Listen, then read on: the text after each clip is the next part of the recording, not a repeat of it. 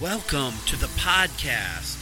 Here we seek first to understand a wide range of topics in culture, politics, and society, and then to draw conclusions.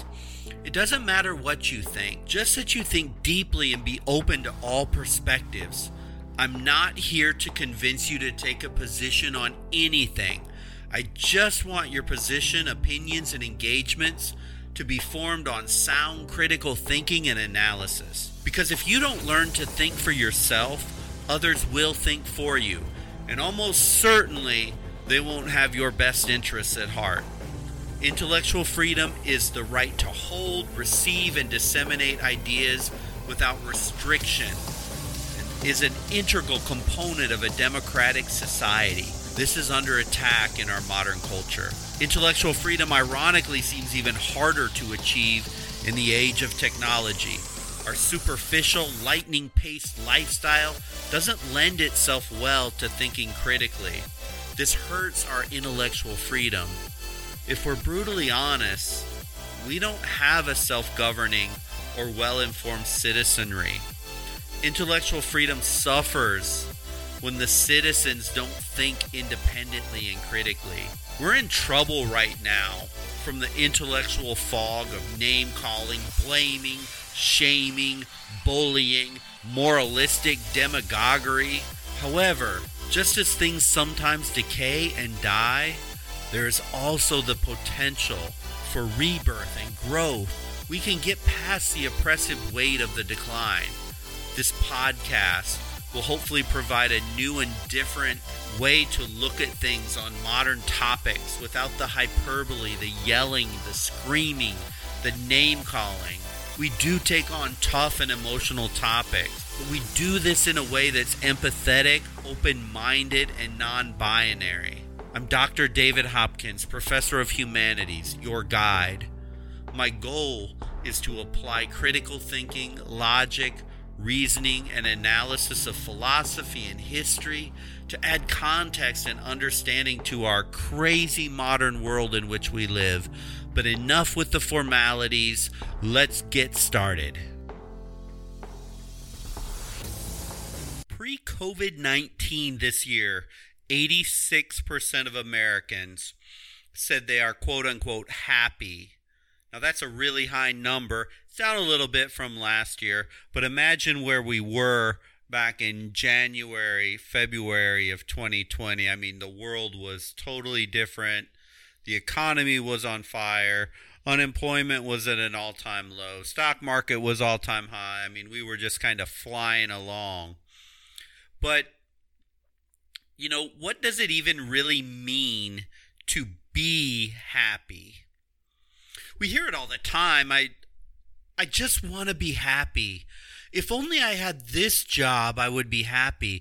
If only I made more money, I could be happy, etc., etc. In this particular poll from Gallup, they look at things such as your job, your family, the location that you live, your access to health care, the stress you have in your life. I mean, it's a whole range of stuff. But can, with any degree of certainty, is it possible to even gauge happiness? Is that premise even possible? Is it lots of money? Is it a fulfilling career, a re, uh, fulfilled religiously or, or with your family? Surveys such as this seem incredibly superficial in the scope of things. So let's try to go deeper in this podcast. Let's go beyond the superficial to even determine if it is possible to find happiness. Then, even beyond that, once we would reach this elusive state of happiness, is it even possible to keep it? And if we can't keep this state of happiness, and are thus chasing it our entire lives in pursuing happiness, is that even the right way to go? Chasing happiness is literally ingrained in the American psyche. In fact, it's probably to certain degrees ingrained in almost every culture.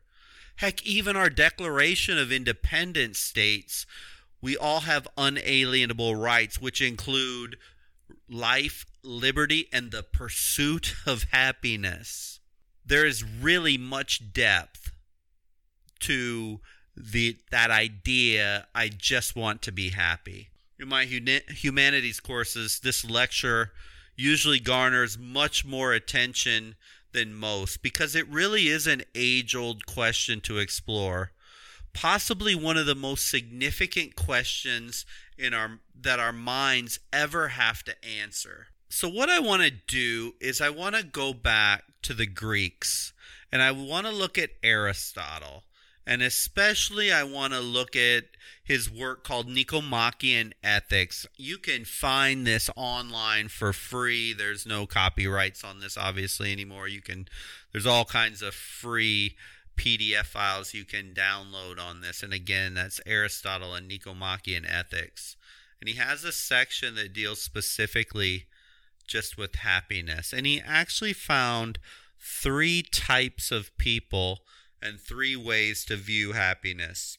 And so we're going to take this from the least satisfying or the most superficial means of achieving happiness to the most profound and deep type of happiness. And so, as you can probably imagine, the bulk of the population falls into the first category, which Aristotle calls the pleasure seekers. These people are seeking sensual gratification, frivolous amusement, or or a source of delight or joy as what happiness is all about. Now, it isn't that pleasure in and of itself is bad. There's no harm and there's no shame in good drink, good food, a fun night out of doing nothing now and again. The problem arises when a lifestyle in search of ease and simple empty pleasure becomes the driver of what is perceived as happiness. Easy and simple rarely, if ever, leads us to a deep satisfaction or happiness. You know, innocent pleasures in moderation can provide relaxation for the body and the mind and it can it can foster a positive family and other relationship but pleasure per se offers no deep lasting satisfaction or a sense of deep fulfillment. The pleasure centered person according to Aristotle often is bored with each success with each level of succeeding fun you constantly crave and need more and more. So the next new pleasure has to be bigger and better and more exciting with a bigger personal high. You know somebody in this state becomes almost entirely narcissistic and they they become defined by interpreting all of life in in terms of how much pleasure it provides to the self here and now. Too many vacations that last too long, too many movies, too much TV, too much video games, too much drink, too much alcohol, too much drugs, too much undisciplined leisure time in which a person continually takes the course of least resistance gradually wastes a life away. And as Aristotle says, that isn't happiness when it's all said and done. That initial surge of pleasure is not happiness. It ensures that a person's capacities stay dormant, that the talents that that they have remain unde- undeveloped, and that the mind and the spirit become lethargic, and that the heart is unfulfilled. Where's the security, the guidance, the wisdom, and the power as at this low end of the continuum is this idea of pleasure. And it's such a fleeting moment. And many of us, many times in our lives, have had that feeling of waste, of unfulfilled things that we just never pushed beyond that comfort zone that we get stuck in so easily. You know, sadly, the American dream as it's been defined. It's tried to sell us this lie that th- that these low-level materialistic things in life are the goal. And that is really ridiculous. So Malcolm Muggeridge writes in in a book a, a 20th century testimony and he says this when I look back on my life nowadays, which I sometimes do, what strikes me most forcibly about it is what is that what seemed at the time most significant and seductive seems now most futile and absurd. So here you can see this lowest level of Aristotle, and most people never transcend this. Most people, most of the time, will go through some level of struggle, but once they start to feel that comfort, that pleasure, which they interpret for happiness, but in the end is very empty and it's very shallow. They're left anything but happy. They're left with a sense of loss, a sense of I didn't accomplish everything that I could have accomplished. And so that's why the pleasure seeker is considered the lowest level. Now we go up one level in Aristotle's Nicomachean Ethics, and here's a life a little bit better. It's called the political life. Now, I don't want this to be confused with becoming a politician uh, because in our modern times, many would say, I would rather uh, dig ditches than become a politician because of the corrupt, dirty nature of most of the politicians most of the time. That's not what Aristotle is simply referring to in a sense, in the fourth century BC, the political life would have referred to a very theoretical, purist form politician, but not necessarily in its current form. So let's talk about this. So the life of a politician in its purest form, not nec- not necessarily our current form, is a life dedicated not to self, but to members of society the politician serves. The politician is good and obedient to the laws. Uh, the activities in the purest theoretical form of making life better for others. It's a form of virtuous activity. This has almost a godlike quality to Aristotle, which, which he finds deeply pleasurable and a potential avenue to true happiness. See, in our modern context, this service to others, this service to society, uh, this service to being good and obedient to the laws, this this idea of of making life better for other people is is a way that you actually find happiness in yourself. You could equate that to thousands of careers. You could equate that to a customer service rep. You could equate it to a fireman. You could equate it to a soldier. You could equate it to a nurse. You could equate it to a, a teacher. But you get the idea that what Aristotle's really driving in this context of the political life is a service to others and not just serving those base pleasures to the self, which is the the pleasure seekers that we talked about just a few minutes ago. However, this is not the highest form of a means to seek happiness because there are some real dangers of this life of service. And Aristotle goes on to explain that this political life is highly susceptible to decay. Happiness in this arena can become tied to personal honor and prestige and gaining this honor depends on what others may bestow upon you. I'm going to read that again because here's the break and here's the real danger. Gaining this honor depends on what others may bestow upon you. So let's take an example of a politician. And he goes into the field of becoming a politician because he truly has an honest intention of wanting to serve other people. But then they get up in this corrupt world called Washington, D.C., this place that seemingly most of the time is disconnected from anything that goes on in the rest of the country. And all of a sudden, over time, this young politician who went into it with this concept of a life of service finds out that there's really only one way to exist in that world. There's donors, there's lobbyists, there's agendas from the political party that you're affiliated to. There's this almost constant seeking by media to put you on TV, to put you on radio, to ask to ask your opinion on everything. And all of a sudden you get this hyper inflated sense of self.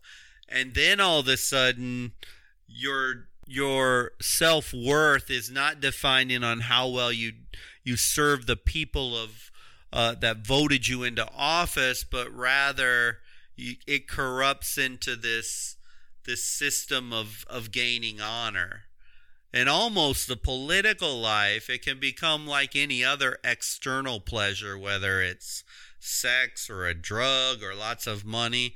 Praise and adoration can become incredibly intoxicating. And this is the real danger of this political life.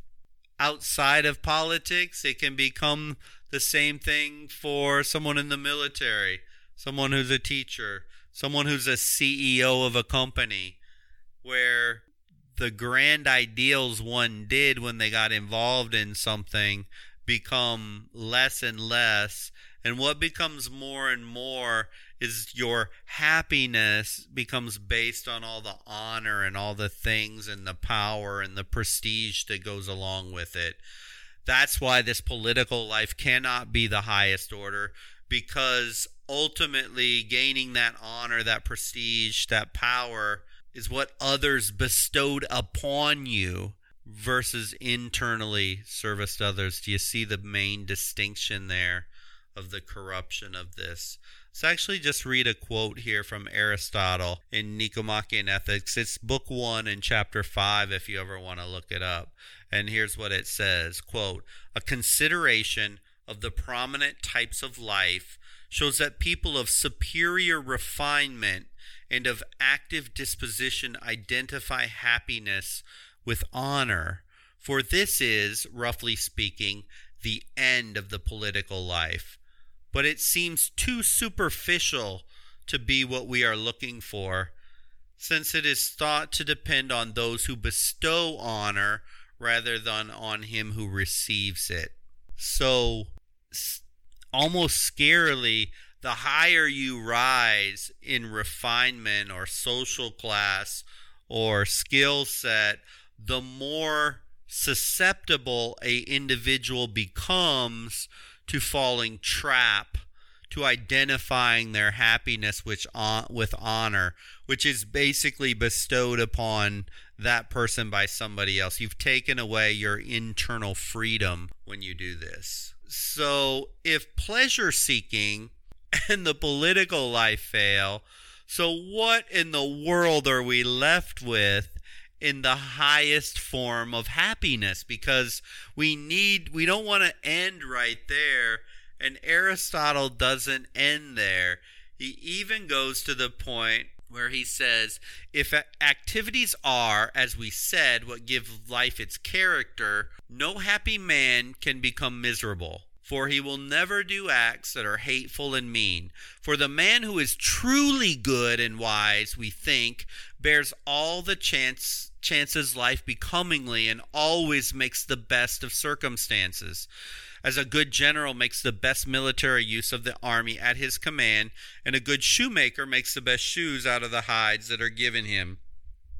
And so, with all other craftsmen, uh, and if this is the case, the happy man can never be miserable. See, to reach the highest form of happiness, it cannot be based on simple life pleasures. And it cannot be based on just rote service to others once it degrades into this idea of gaining honor and prestige and reputation and power. But the important thing is not what you do, the important thing is you do it with passion and you never quit. Because if you do, if what you do is done with passion and love and energy, then even when bad things happen in life, which you know they will, they always do happen, then you rely on nobody for happiness. You do what you do because you have a love, a passion, and an energy for it. And that idea of honor goes away. So the truest form of happiness can only come internally from you because once in a, in, in a sense you become bulletproof from all the stuff that happens in life and society and you're not reliant on anyone or anything for that happiness, then you reach the highest form of happiness. This is so important because at this level, you're now free. You are literally free from anything that can happen to you externally. You don't have to have the alcohol. You don't have to have the partying. You don't have to have the prestige of a career. You're not working so that you can buy the best clothes. See, all those things are external.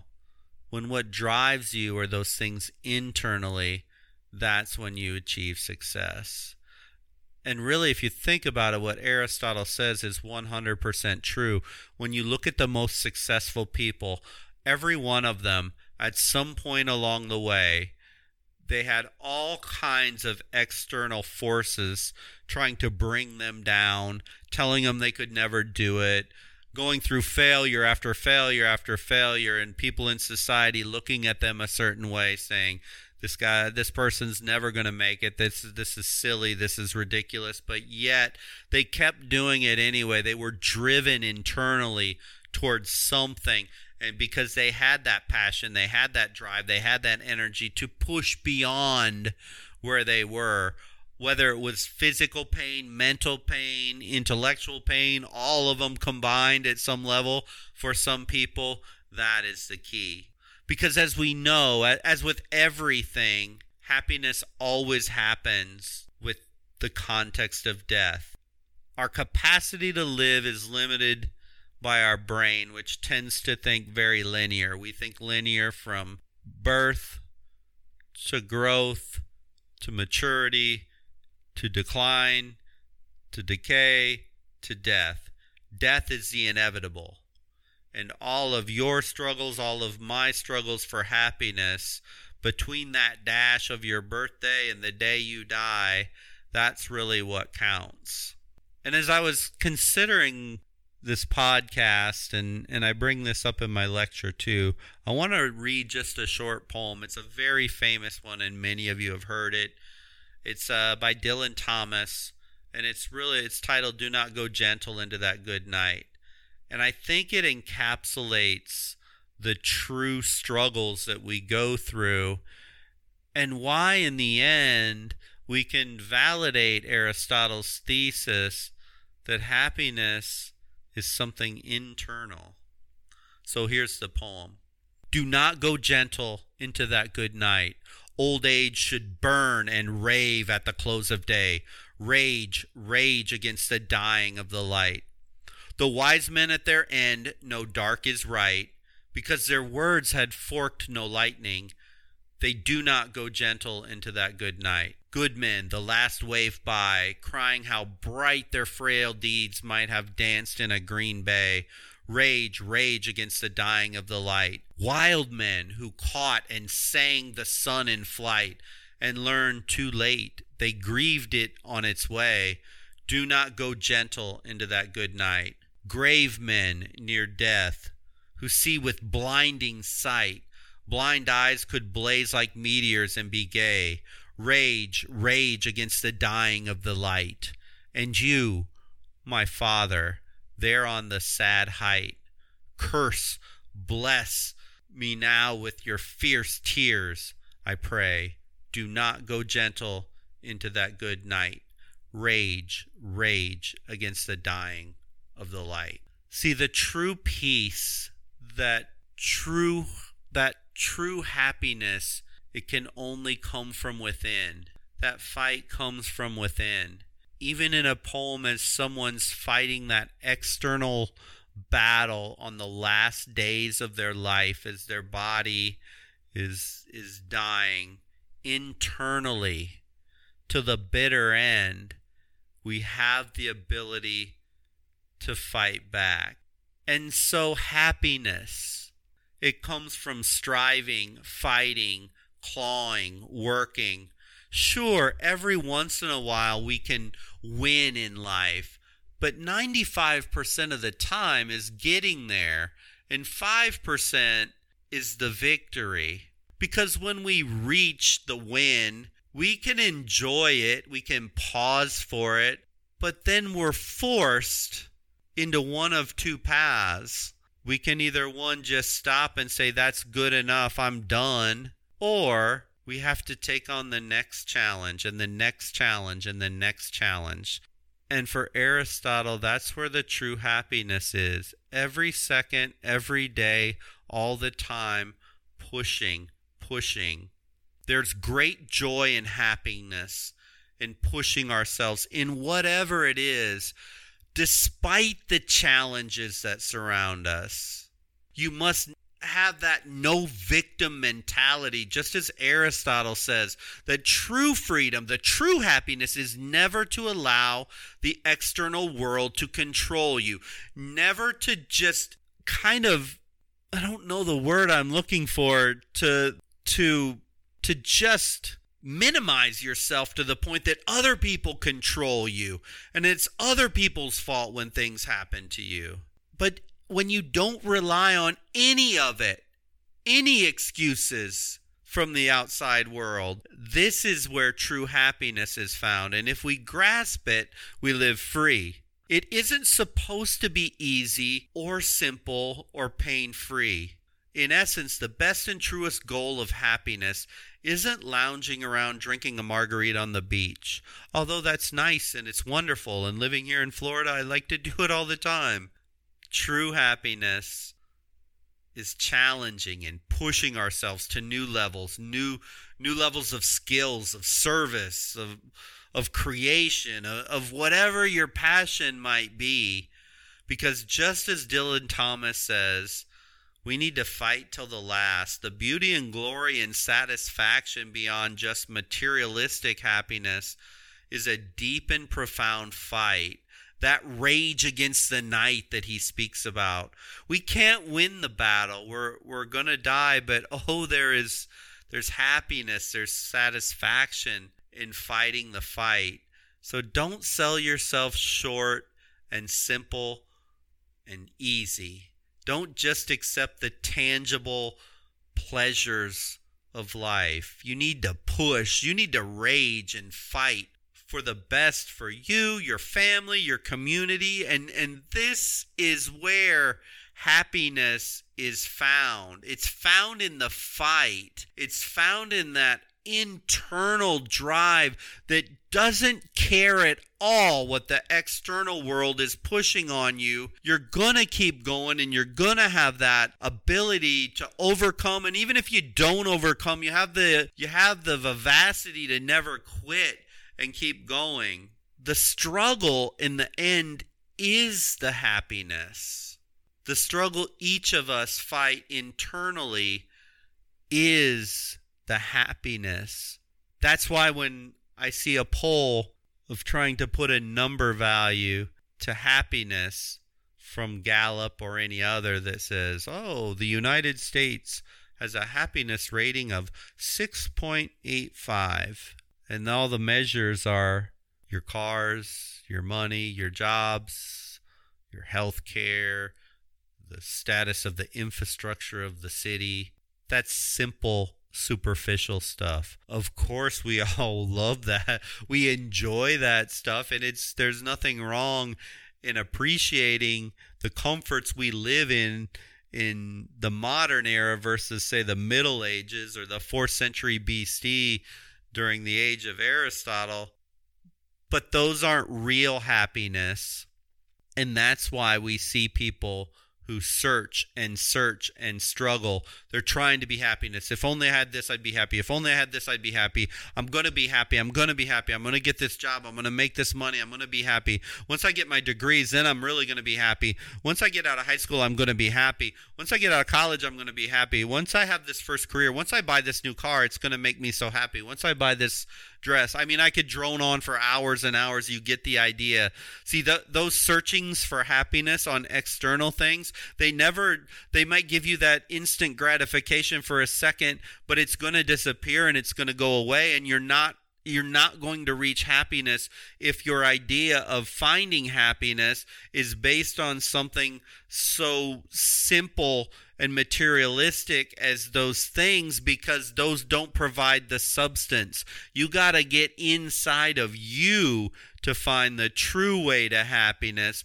Like Aristotle said, you have to get to a point where there is nothing from the external world that's going to bring you down. When you when the things of politics when the things of all the things going around in your life fall off of you and they can't even chink your armor then you're happy. And that happiness doesn't mean you never feel pain. In fact happiness is struggle. It's pain. It's hard. But when you have that internal level of strength and peace, that's a level of happiness that very, very few people reach. Thank you for listening to the podcast. I hope you found value. The discussion on this topic and many others will continue in our private forums. I personally will be joining you over there. If you're not a member yet and looking for a community online that is very different, go to www.daviddhopkins.com. That's www.daviddhopkins.com. Follow the links and you can join us. The best way to expand intellectually is to engage in real dialogue in a way that fosters growth, understanding, and rigorous discussion without the name calling, the demagoguery, and flame throwing silliness of social media and the rest of the online open forums. This is what the private forum will provide for you a safe environment to have an open, honest dialogue. I would love to see you join. Until the next podcast, all my very best to you and your family.